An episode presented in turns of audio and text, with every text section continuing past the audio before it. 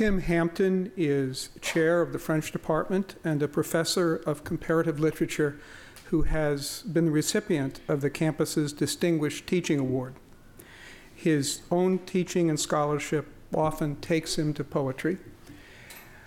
Now, while uh, help wanted notices are rare in introductions, and Tim did not put me up to this, I will say that a very important collection to the French department needs some tender, loving care. And if there is any pro bono cataloger out there, see Tim after he reads. Tim.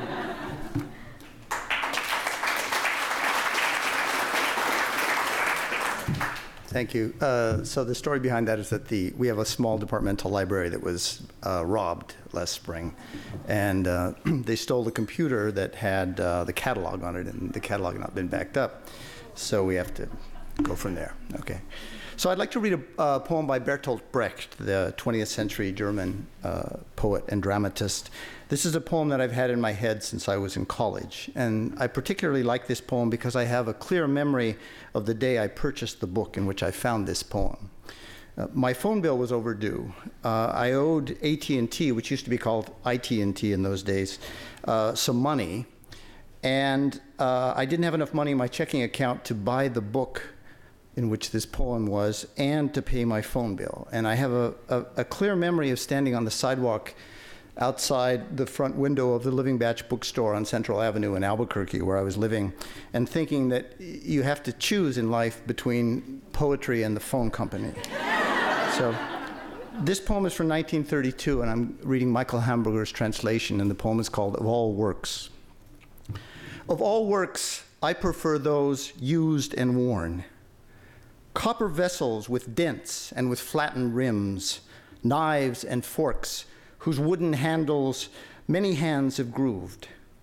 Such shapes seemed the noblest to me. So too the flagstones around old houses, trodden by many feet and ground down, with clumps of grass in the cracks, these too are happy works. Absorbed into the use of the many, frequently changed, they improve their appearance, growing enjoyable because often enjoyed. Even the remnants of broken sculptures with lopped off hands I love. They also lived with me. If they were dropped, at least they must have been carried. If men knocked them over, they cannot have stood too high up. Buildings half dilapidated revert to the look of buildings not yet completed, generously designed. Their fine proportions can already be guessed, yet they still make demands on our understanding. At the same time, they have served already, indeed, have been left behind. All this makes me glad.